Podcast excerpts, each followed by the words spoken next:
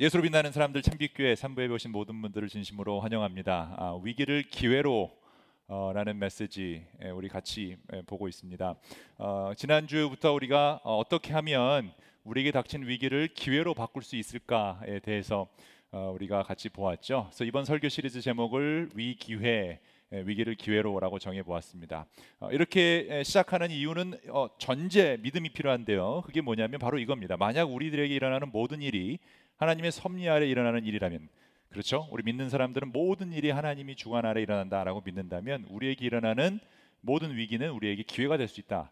그래서 하나님의 사람들에게는 위기란 늘 기회가 일, 어, 기회될 수 있다는 것을 보았습니다. 그런데 위기가 기회로 변하기 위해서는 우리에게 필요한 것이 있는데 예, 그것이 바로 용기입니다. 우리에게 기회가 주어진다면 그 주어진 기회의 조건이 바로 용기라는 것을 우리가 볼 수 있죠. 그래서 이번 설교 시리즈는 위기를 기회로 바꾸는 일에 용기를 사용했던 구약 인물들을 통해 어떤 용기를 가져야 하는지 내 같이 배우고 있습니다.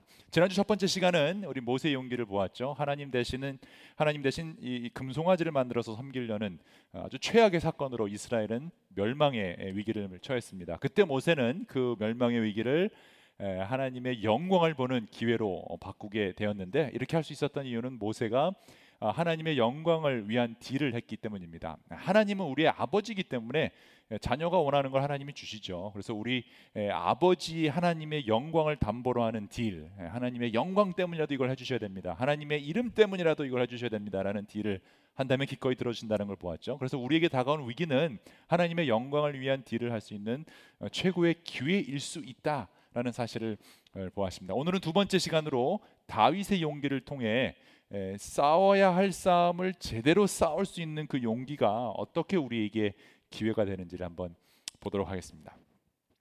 이 싸움에 대해서 아주 유명한 책이 있죠. 여러분 혹시 손자병법을 읽어보셨는지 모르겠습니다. 이 손자병법은 고대 중국의 병법서입니다. 원본은 춘추 시대 오나라 왕 아, 함녀를 섬겼던 이 손무라는 사람이 썼다라고 합니다. 그러니까 손무의 또 존칭 이름이 손자, 그러니까 똑같은 이름이에요. 손무나 손자랑 같은 사람인데 그래서 손자병법 유명해진 이유가요. 삼국지에 나오는 조조 어, 또 나폴레옹 어, 그리고 이순신 장군이 즐겨 읽고 또 적용했다라고 어, 전설처럼 전해져 내려와서 유명해진 책입니다. 이 손자병법은요 국가 간의 전쟁을 이해하는데 또 풀어가는데도 중요하지만 사실은 어, 일반 사람들 우리 사람 우리들한테도 흔히 일어나는 문제, 우리 인생에 일어나는 전쟁에서 어떻게 대처할 수 있을까에 대한 지혜를 주기도 어, 합니다. 성경이 아니라서 외울 필요는 없지만 한 번쯤은 읽어보면 좀 도움이 되지 않을까 이렇게 권해드리고 싶습니다. 이 책에서 나오는 가장 유명한 구절이 있는데 한번 여러분 알고 계시는지 한번 테스트를 해보겠습니다. 어, 이렇게 적혀져 있습니다. 어, 한문을 좋아하시거나 공부하신 분들은 아마 읽을 수 있을 것 같습니다. 첫 번째 구절이 어떻게 돼 있죠?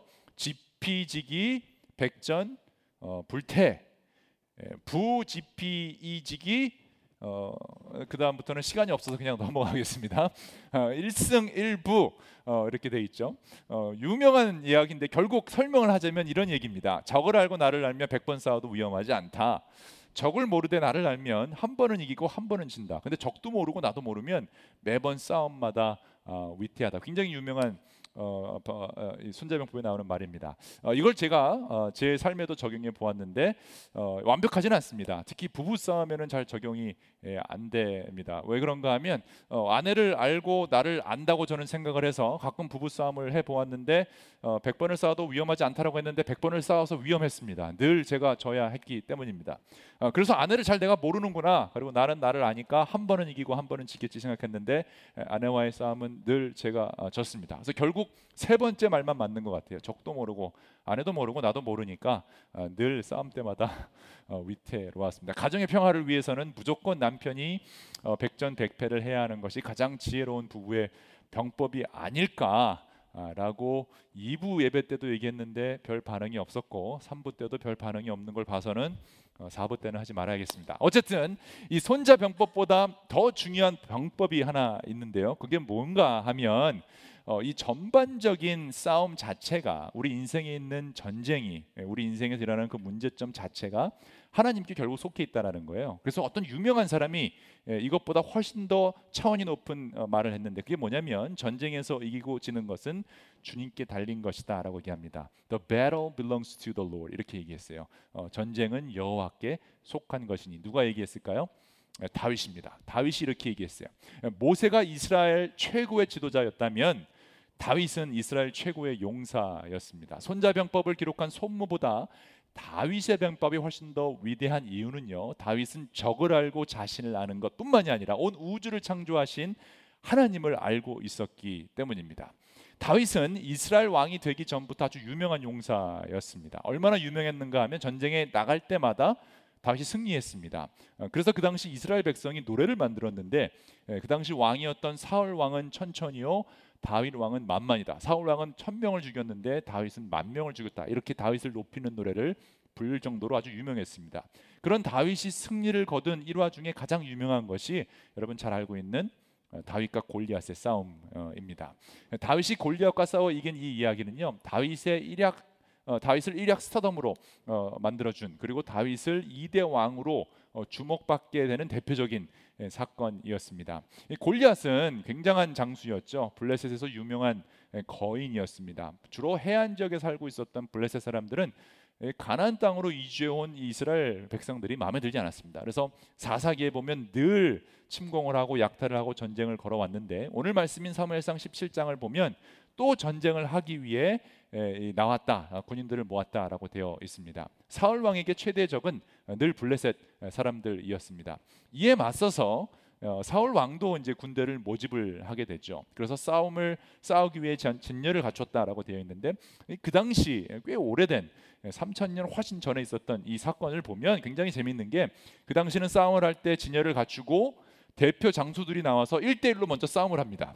그리고 그 싸움에서 이긴 팀이 이기는 건데요. 그래서 어, 1대1로 싸움을 하는 그 첫 번째 장수가 굉장히 중요합니다. 가장 크고 가장 세고 어, 가장 어, 용감한 사람이 나와야 합니다. 그래서 블레셋에서는 어, 3미터가 넘는 장수 거인이었던 어, 이, 이 골리앗이 나오게 되었습니다. 그러니까 이스라엘 사람들은 굉장히 두려워할 수밖에 에, 없죠. 어, 강력한 두려움이 이들을 짓눌렀습니다.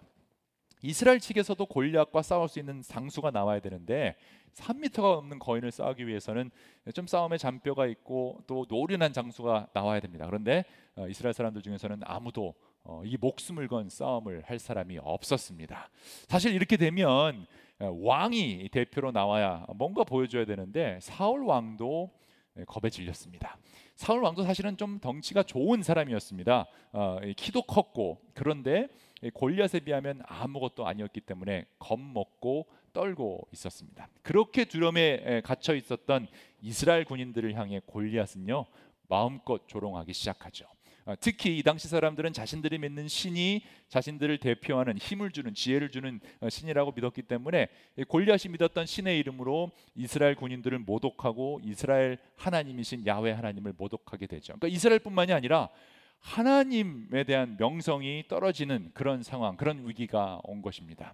이 골리앗을 상대할 사람이 없었기 때문에 전쟁이 계속 일어나지 않고요. 계속 나와서 누가 나랑 싸울 거냐? 이걸 매일같이 40일을 합니다.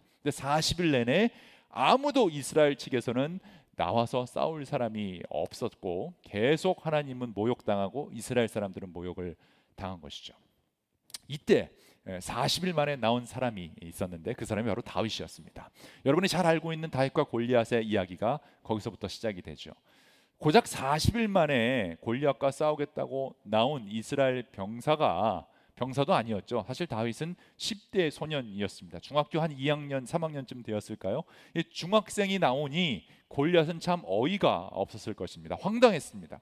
그래서 뭐라고 얘기하냐면 아니 고작 너희가 막대기를 들고 나오는 게 내가 나를 개로 여기냐 이런 말을 할 정도였죠. 그래서 자신의 우상들의 이름을 가지고 이스라엘을 모독하고 하나님 야훼 하나님을 모독하고 다, 아, 다윗을 모독하게 됩니다. 그 순간 이 다윗이 이 중이병에 걸려서 배는 게 없었던지 아주 용감한 말을 하게 되는데 그 유명한 말이 바로 어, 이 말씀입니다.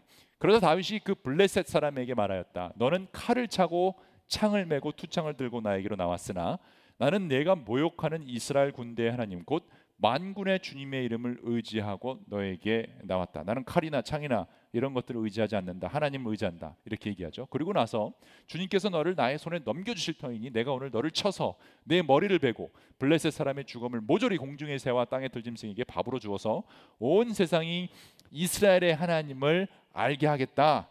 또 주님께서는 칼이나 창 따위를 쓰셔서 구원하는 것이 아니라는 것을 여기에 모인 이 온 무리가 알게 하겠다. 그리고 유명한 말이죠. 전쟁은 하나님께 속한 것이니 예, 전쟁에서 이기고 지는 것은 주님께 달린 것이다. 주님께서 너희를 모조리 내 손에 우리 손에 넘겨 주실 것이다라고 얘기합니다. 다윗은 이런 멋진 선포를 하고 그 유명한 물맷돌을 던져서 다윗을 마치게 되죠. 어, 그리고 다윗은 쓰러지고 어, 다윗이 어, 골리앗이 쓰러지고 다윗은 골리앗을 어, 죽이게 됩니다. 어, 이에 블레셋 사람들은 놀라서 충격을 먹고 도망치게 되고요. 어, 이스라엘 군대가 어, 이 블레셋 사람들을 전멸시키는 어, 그런 일이 일어나게 되죠. 어, 40일 동안 두려움에 떨고 있었던 이스라엘이 단 한 명의 용기로 승리했다라는 거죠. 골리앗이라는 그 두려움의 위기, 거인의 위기를 다윗은 승리의 위기로 잡았습니다. 그렇게 할 수 있었던 그 이유가 무엇일까? 다윗에게 있었던 그 용기가 무엇일까? 이것을 배워야 되는데 저는 그 용기를 이렇게 정리해 주고 싶습니다. 다윗은요 자신이 싸워야 할 싸움을 잘 싸울 수 있었던 그 용기가 있었다라는 거예요. 내가 싸워야 할 싸움이 무엇인지를 정확히 알고 있었다라는 것입니다. 신앙생활에 있어서요, 내가 싸워야 할 싸움을 잘 선택하는 것은 매우 중요합니다. 이것도 굉장한 용기가 필요하기 때문이죠. 그리스도인들은 하나님의 용사로 부르심을 받았습니다. 여러분, 우리는요, 하나님의 군사로 부르심을 받았습니다. 군사는요, 군인은 평소에 열심히 훈련을 하고 전쟁이 났을 때 싸우는 사람들이죠. 어, 그런데 예, 전쟁이 났을 때 싸우지 않고 어, 이, 이, 평소에 싸우다가 전쟁이 났을 때 훈련한답시고 뒤에 숨어 있으면 그건 군인이라고 할 수 없습니다. 군인은 싸울 때를 전쟁의 때를 잘 알아야 하는 거죠. 오늘날 그리스도인의 문제가 바로 여기에 있습니다. 내가 싸워야 할 싸움을 잘 모른다는데 문제가 있습니다. 정작 싸워야 할 전쟁은 피해 있고 엉뚱하게 싸우지 말아야 할 전쟁을 싸우고 있으니 어, 이거 굉장히 문제가 크죠. 어, 이런 거를 이기려고 발버둥 엉뚱한 데 에너지를 낭비하는 것이죠. 이것은 용기가 아니라 비겁함입니다. 같은 하나님을 믿고 어, 같은 예배를 드리는 교인들끼리 싸우는 것 이거는 싸우는 상대를 잘못 고른 거죠. 교인들끼리 싸우는 것 정치적 성향이 다른, 다르다며 교인들끼리 싸우고요. 또 자식들이 싸웠다고 부모가 싸우고 어, 정작 싸워야 할 이단들이나 독재자들 아주 어, 약한 사람들을 못 살게 구는 강자들한테는 어, 뭐 찍소리 못하고 어, 조용히 있으면서 약한 사람들한테 내 주위에 있는 사람들한테 마구잡이로 분노하는 모습은 제가 제일 이해할 수 없는 모습입니다. 특히 교회에서 그렇잖아요. 교회에서 싸움이 일어난다는 것은 제가 이해할 수 없는 가정에서 싸움이 일어난다는 것은 제가 이해할 수 없는 그런 모습입니다. 서로 사탄이고 서로 적그리스도고 서로 거짓 선지자라며 교회 안에서 싸우는 모습들을 보면 참 황당합니다. 그리고 어, 싸우면 명확한 승자가 나와야 되는데 교회 안에서는 다들 승자라고 내가 이겼다라고 얘기하죠. 음, 그리고 나서 사실 자세히 들여다보면 어, 적과 내 편과 적을 분별할 수 없는 다 루저들만 모여 있는데 예, 엉뚱한 사람들이 자기네들이 이겼다면 좋아합니다. 정작 하나님을 위한 화를 내야 될 때, 하나님을 위한 싸움을 해야 할 때, 정말 우리가 에너지를 목숨을 걸고 싸워야 할 일들은 싸우지 않고 우리는 엉뚱한 데만 에너지를 소비하죠.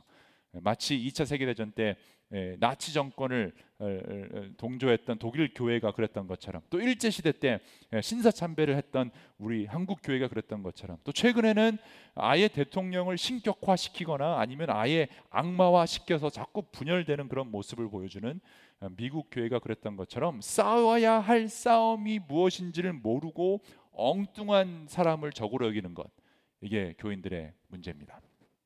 이스라엘 백성에게 있어서 야훼 하나님은 그들의 생명보다 더 중요한 분이죠. 그런데 그 하나님을 저주하면서 공격해오는 골리앗에게는 눈도 마주치지 못하고 화도 내지 못하며 혹 들을까봐 어, 땅을 바라보면서 아니면 혹시 그 어, 알아볼까봐 눈을 피해가면서 못 들은 척 바쁜 척 어, 합니다. 그런데 그러면서 자기에게 점심을 가져다 주는 동생에게는 엄청나게 진노하고 화를 하고 무시하고 나무라죠. 아주 전형적인 강자에게 약하고 약자에게 강한 비겁한 인간의 모습 보여주고 있습니다. 이스라엘의 군인으로서 그 자리에 서 있었던 어, 이 다윗의 형들의 모습이 사실 예, 그랬습니다. 아직 나이가 어려서요 군인으로 나가지 못했던 다윗은 아버지의 요청으로 그 점심을 들고 형들한테 나갔습니다. 재밌는 게 이 당시는요 예, 이 이스라엘 나라가 아직 초기 국가의 에, 단계에 있었기 때문에 예, 군비라든지 뭐 군 식량이라든지 이렇게 준비가 안 돼 있었습니다. 어, 그래서 주로 그 군 식량은 그 가족에서 다 어, 배달을 해 왔는데 40일이나 그러고 있었으니 얼마나 이 배달을 많이 했, 겠습니까 예, 다윗은 그냥 그 어, 점심을 가져주러 왔습니다. 그런데 그 점심을 들고 전쟁터에 도착한 다윗이 골리앗이 하는 말을 듣고 굉장히 화가 났던 것 같아요. 아마 한 번 온 것이 아니라 여러분 올 때마다 자꾸 저 골리앗이 저주의 말을 하는 것에 분노가 났습니다. 그래서 저 할례도 받지 않는 블레셋 녀석이 무엇이기에 살아계시는 하나님을 또 섬기는 군인들을 이렇게 모욕합니까라고 화를 내게 되죠. 울분을 토합니다. 사실 이 울분은요 사울 왕이 했었어야죠. 사울 왕이 어떻게 저럴 수 있느냐 내가 싸우겠다라고 했었어요. 아니면 군대 장관이 그랬어야 됩니다. 이스라엘 군인들이 그런 말을 해야 되는데 그들은 다 골리앗을 무서워하고 눈을 마주치지 못했습니다. 그런데 그런 상황에서 다윗이 예, 그렇게 얘기하죠. 근데 황당한 것은요 이런 올바른 어, 분노를 예, 내고 있는 막내 동생에게 맏형이었던 엘리압이 이렇게 예, 분노합니다. 다윗이 군인들과 이렇게 얘기하는 것을 맏형 엘리압이 듣고 다윗에게 화를 내며 꾸짖었다. 어, 이 분노했다. 개혁 개정에서는 분노했다라는 표현을 썼는데요. 너는 어쩌자고 여기까지 내려왔느냐? 들판에 있는 몇 마리도 안 되는 양은 누구에게 떠맡겨 놓았느냐? 이 건방지고 고집센 녀석아. 어, 내가 전쟁 구경을 하려고 내온 것을 누가 모를 줄 아느냐?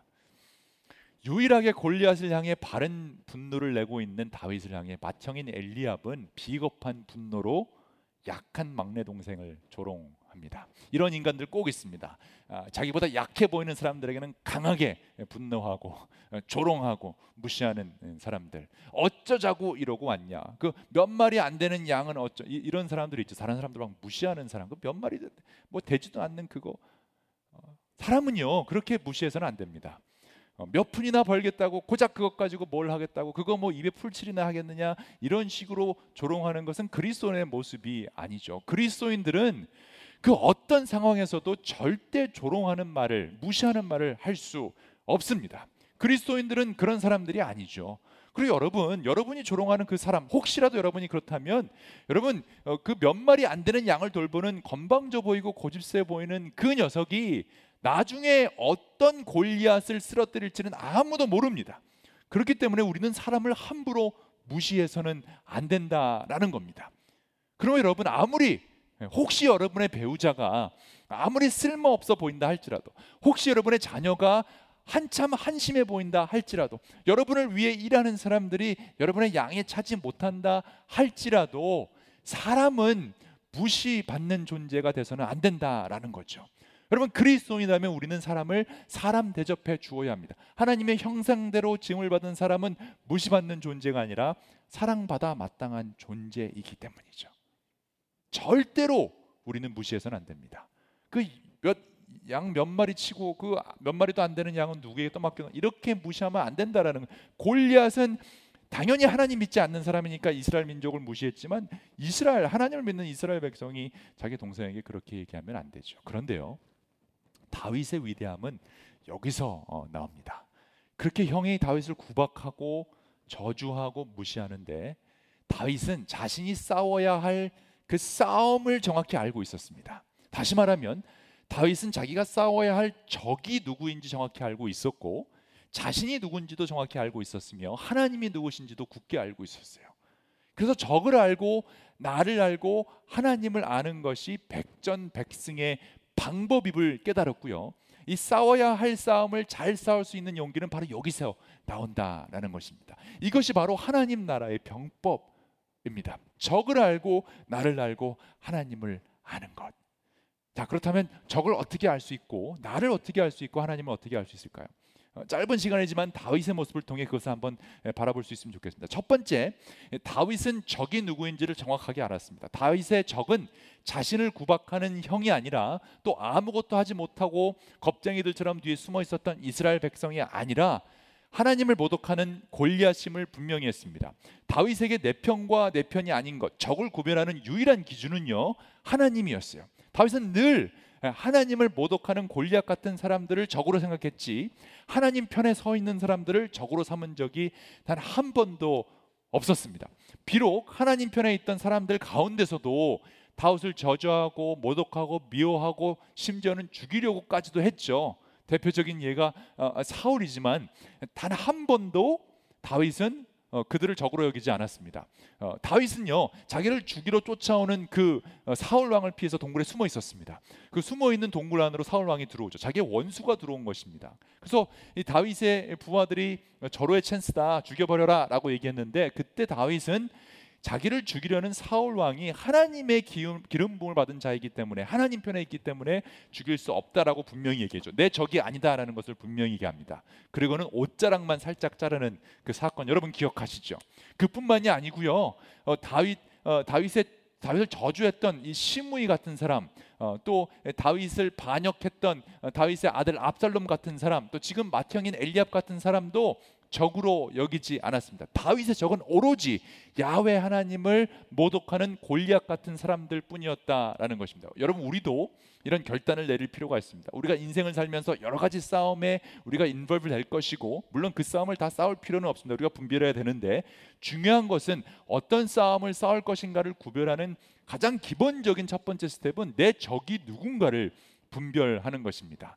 오직 내 기준은 하나님이어야 합니다. 아무리 내 마음에 들지 않는다 하더라도 하나님을 믿는 교인이라면 나의 적이 될 수 없음을 선포해야 된다라는 거죠. 너무너무 화가 나서 어쩔 수 없이 칼을 뽑았다 할지라도 여러분 그 칼은 적을 향해 사용해야지 같은 편을 향해 사용하면 안 된다라는 거죠. 너무 화가 나서 여러분 옷자락까지는 자를 수 있겠습니다. 다윗이 한 것처럼 거기까지는 하나님이 용서해 줄런지도 모르겠습니다. 그러나 절대로 하나님의 백성끼리는 서로 적을 삼을 수 없다라는 사실을 명심하시기 바랍니다.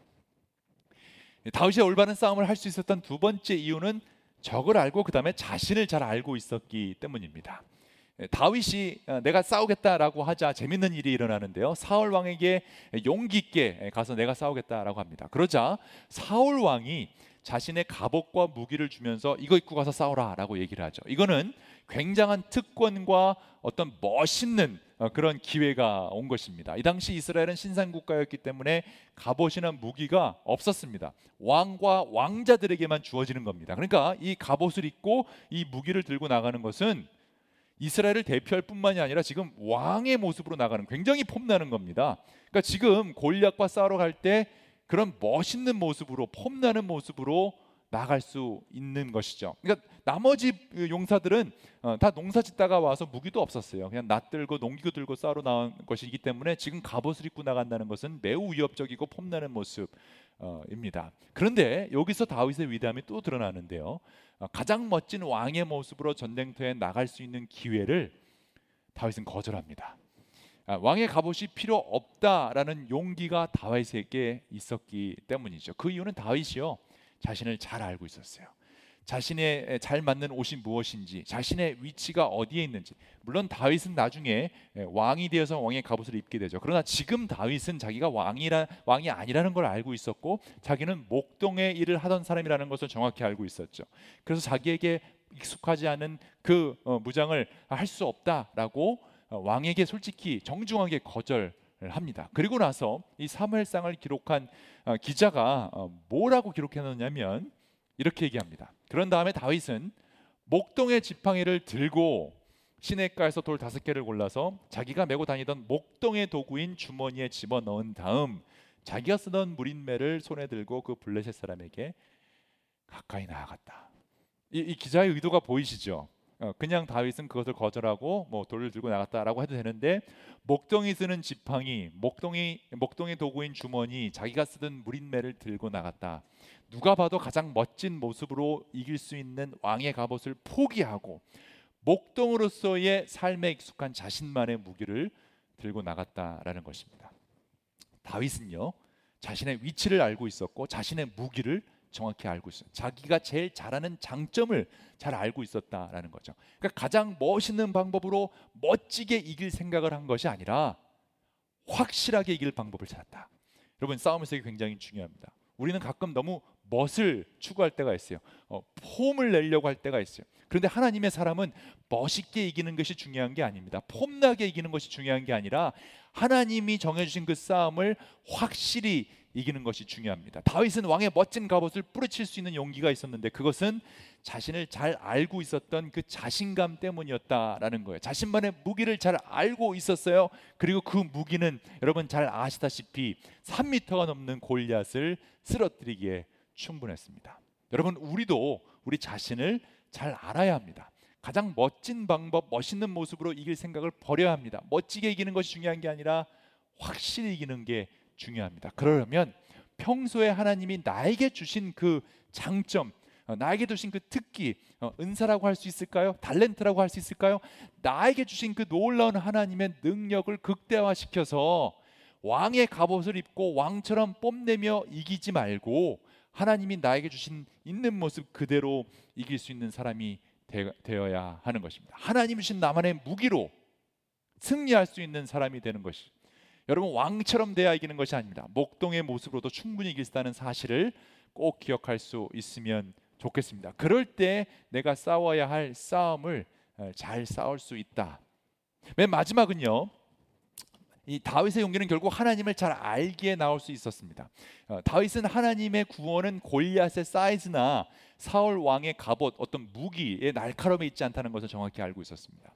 모든 전쟁은 하나님께 달려 있다. 우리가 이번 설교 시리즈를 시작할 때 제가 설명드렸던 것 만약 이 모든 것이 하나님의 섭리 아래 이루어진다면 모든 위기는 나에게 찬스가 될 것이다. 그 말처럼 다윗은 정확하게 이 모든 것은 하나님께 달려 있다. 그러므로 하나님께 의지하는 것, 하나님만 바라보는 것이 가장 확실히 이기는 방법인 것을 알고 있었습니다. 그 믿음이 있었어요. 그래서 골리앗에게 이렇게 선포한 것이죠. 전쟁에서 이고 지는 것은 주님께 달린 것이다. Battle belongs to the Lord. Battle belongs to the Lord. 내 인생의 배럴은 하나님께 달려 있다. 여러분 믿으십니까? 우리가 그 믿음을 가지고 나아갈 때만 하나님을 제대로 안다라고 고백할 수 있는 것입니다. 전쟁에서 이기고 지는 것이 주님께 달려 있고 지금 내가 싸우는 싸움이 주님을 위한 싸움임이 확실하다면 it's game over. 여러분 우리는 하나님의 승리를 위한 싸움을 해야 합니다.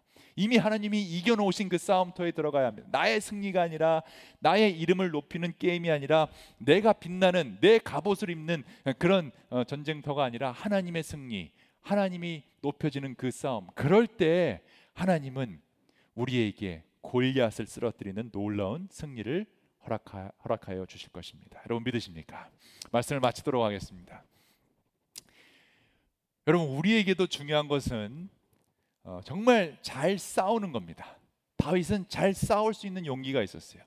그리스도인이요 그냥 마냥 예예예 아뭐다 은혜로 그냥 매번 져주고 이, 런게 그리스도인이 아니에요. 물론 우리 그리스도인들에게 필요한 온유함 어, 또 겸손함 이것도 다 성령의 열매들이기 때문에 우리가 그렇게 해야 될 땐 그렇게 해야 됩니다. 그러나 우리가 하나님의 군사로도 부르심을 받았습니다. 그러니까 싸워야 할 인생의 싸움은 싸워야 하는데 중요한 것은 내가 싸워야 할 그 싸움을 잘 싸워야 된다라는 거예요. 그걸 분별할 수 있어야 된다는 거죠. 어, 이 다윗과 골리앗의 이야기를 통해서 그럼 우리는 나의 적인 그 골리앗이 누구인지를 분별할 수 있어야 됩니다. 어떤 분들에게는 그것이 질병일 수 있습니다. 만약 그 질병이 나로 하여금 하나님을 저주하게 한다든지 내 믿음을 약하게 한다든지 그 질병 때문에 주위에 있는 사람들이 괴로워진다든지 이렇다면 그 질병은 우리가 싸워야 할 어, 우리의 적이 될 수 있습니다. 가족 문제가 될 수 있죠. 부부 싸움, 부부 문제일 수 있습니다. 어, 부부가 생활하면서 이 부부의 싸움이 하나님께 영광이 되지 못하고 더 어, 믿음을 깎아먹는 일이라면 그게 우리가 해결해야 될 싸워야 할 싸움 입니다. 사업에서 일어나는 문제들일 수 있죠. 내가 이런 결정을 하면 하나님의 이름에 먹칠이 된다. 그건 하지 말아야 되는 사업적인 디시전이죠. 내가 이걸 속이면 이만큼 벌 수 있는데 정직하면 손해를 본다. 이것도 우리가 싸워야 할 아, 싸움입니다. 자녀 교육의 문제도 마찬가지입니다. 재정의 문제, 뭐 여러 가지 우리 인생은 싸움들 투성이죠. 여러분 지금 그 싸움을 싸우고 있잖아요. 인생의 배를 가운데 여러분 있으시잖아요. 그런데 내가 정말 싸워야 할 싸움이 무엇인지 여러분 분별할 수 없다면 우리는 엉뚱한 데 에너지를 낭비하다가 인생을 허비하게 됩니다. 그래서 오늘 여러분이 던져야 될 질문은 정말 내가 싸워야 할 싸움을 잘 싸기 위해 적이 누구인지 또 나는 누구인지 하나님이 누구인지를 먼저 우리가 알아야 합니다. 여러분 저건 누구입니까? 여러분 자신을 잘 알고 있습니까? 여러분의 무기가 무엇입니까? 여러분 하나님을 잘 알고 계십니까? 근데 이게 어렵다면요 반대로 생각해 보면 쉽습니다. 반대로 하나님이 누구십니까? 하나님이 누구신지를 알면 내가 누군지를 알 수 있어요. 하나님이 누구시죠? 하나님은 창조주 아버지십니다. 그렇죠. 우리가 하나님 아버지라고 고백하죠. 하늘에 계신 우리 아버지요. 하나님은 우리를 만드신 온 우주를 만드신 우리의 아버지십니다. 그러면 우리는 누구예요? 하나님의 자녀예요. 그게 가장 중요한 우리의 아이덴티티예요. 우리는 하나님의 자녀입니다. 그렇다면 우리의 대적은 누구입니까? 우리의 아버지를 모독하는 우리가 하나님 자녀됨을 자꾸 방해하는 그 악한 세력들이 우리의 적이 되는 것입니다. 하나님을 창조주 아버지라고 여기지 않고 모독하는 모든 사탄 마귀들의 무리들을 우리의 대적으로 여겨야 합니다. 그러니까 여러분 엉뚱한 싸움 어, 거기에 에너지 낭비하시면 안 됩니다. 여러분 배우자가 여러분의 적이 될 수 없습니다. 여러분의 자녀가 여러분의 적이 될 수 없죠. 같은 교인들끼리 적이 될 수가 없습니다. 하나님을 믿는 사람들은 적이 될 수가 없습니다. 싸워야 할 싸움 잘 싸울 수 있도록 적을 알고 나를 알고 하나님을 아는 일에 올인해야 합니다. 싸워야 할 싸움을 잘 싸울 수 있는 용기는 바로 여기서 나오기 때문이죠. 다윗은요 그것을 잘 알고 있었어요. 그래서 아무도 나서지 않는 그 싸움에 다윗이 나서서 골리앗을 쓰러뜨리는 그 위기라 기회가 되는 놀라운 경험을 하게 됐죠. 그 누가 보기에도 승산이 없는 그 싸움 어, 다윗이 들어가서 이겼습니다. 하나님께 영광이 되고 자기 자신에게도 기회가 되는 귀한 싸움이었습니다. 우리도 그런 경험이 있어요. 승리의 경험이 있어야 돼요. 여러분 지는 것도요 어, 헤빗입니다. 어, 습관이 됩니다. 한 번 지고 두 번 지고 저는 그래서 우리 아이들한테도 먹고 이게 너무 이기려고 그 경쟁 의식에 승부욕에 뭐 농구할 때 축구할 때 너무 그런 것도 안 좋지만 그냥 지는 게 괜찮은 사람으로 사는 것도 안 좋다라고 제가 계속 가르칩니다. 여러분 우리 그리스도인들요. 지, 지기 위해서 이 땅에 사는 사람들이 아닙니다. 물론 왼뺨을 때릴 때 오른뺨을 돌려라. 이것도 다 하나님의 복음을 위한 것이고 하나님 나라를 위해서 우리가 져줘야 할 때가 있습니다. 그런데 져줘야 할 때 져주는 사람은 이겨야 할 때 이기는 사람이지 늘 지는 사람이 나 져줬다 이렇게 말하면 아무도 믿지 않죠. 우리가 이겨야 할 싸움은 분명히 이겨야 할 것입니다. 여러분의 앞에 놓여 있는 싸움의 위기들을 승리의 기회로 잡으십시오.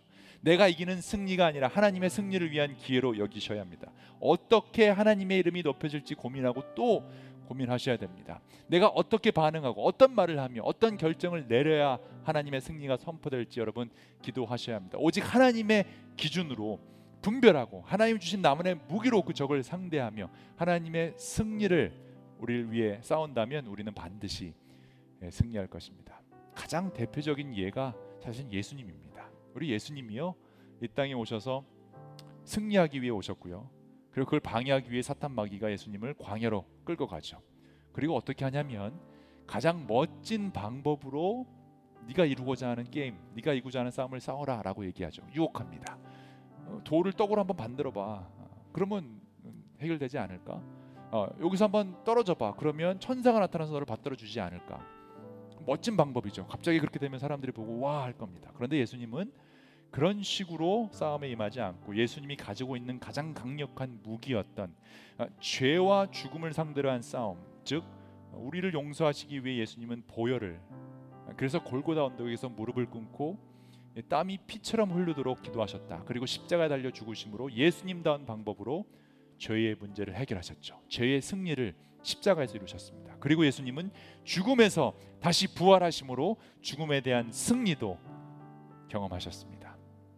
우리도 가장 우리다운 방법으로 하나님 우리에게 허락하신 방법으로 하나님의 영광을 위한 방법으로 이 땅의 이, 이 땅의 싸움을 싸워야 할 것입니다. 여러분이 싸워야 할 그 싸움이 무엇인지 여러분 다시 한번 생각해 보십시오. 그래야 적을 알고 나를 알고 하나님을 아는 것 이것이 하나님의 나라의 방법인 것을 깨달아서 싸워야 할 싸움을 잘 싸울 수 있는 용기가 주어질 것입니다. 그리고 승리함으로 여러분은 하나님 앞에서 영광 돌리게 될 것입니다. 이번 한 주도 이렇게 승리하는 여러분 되시기를 주님의 이름으로 축원합니다.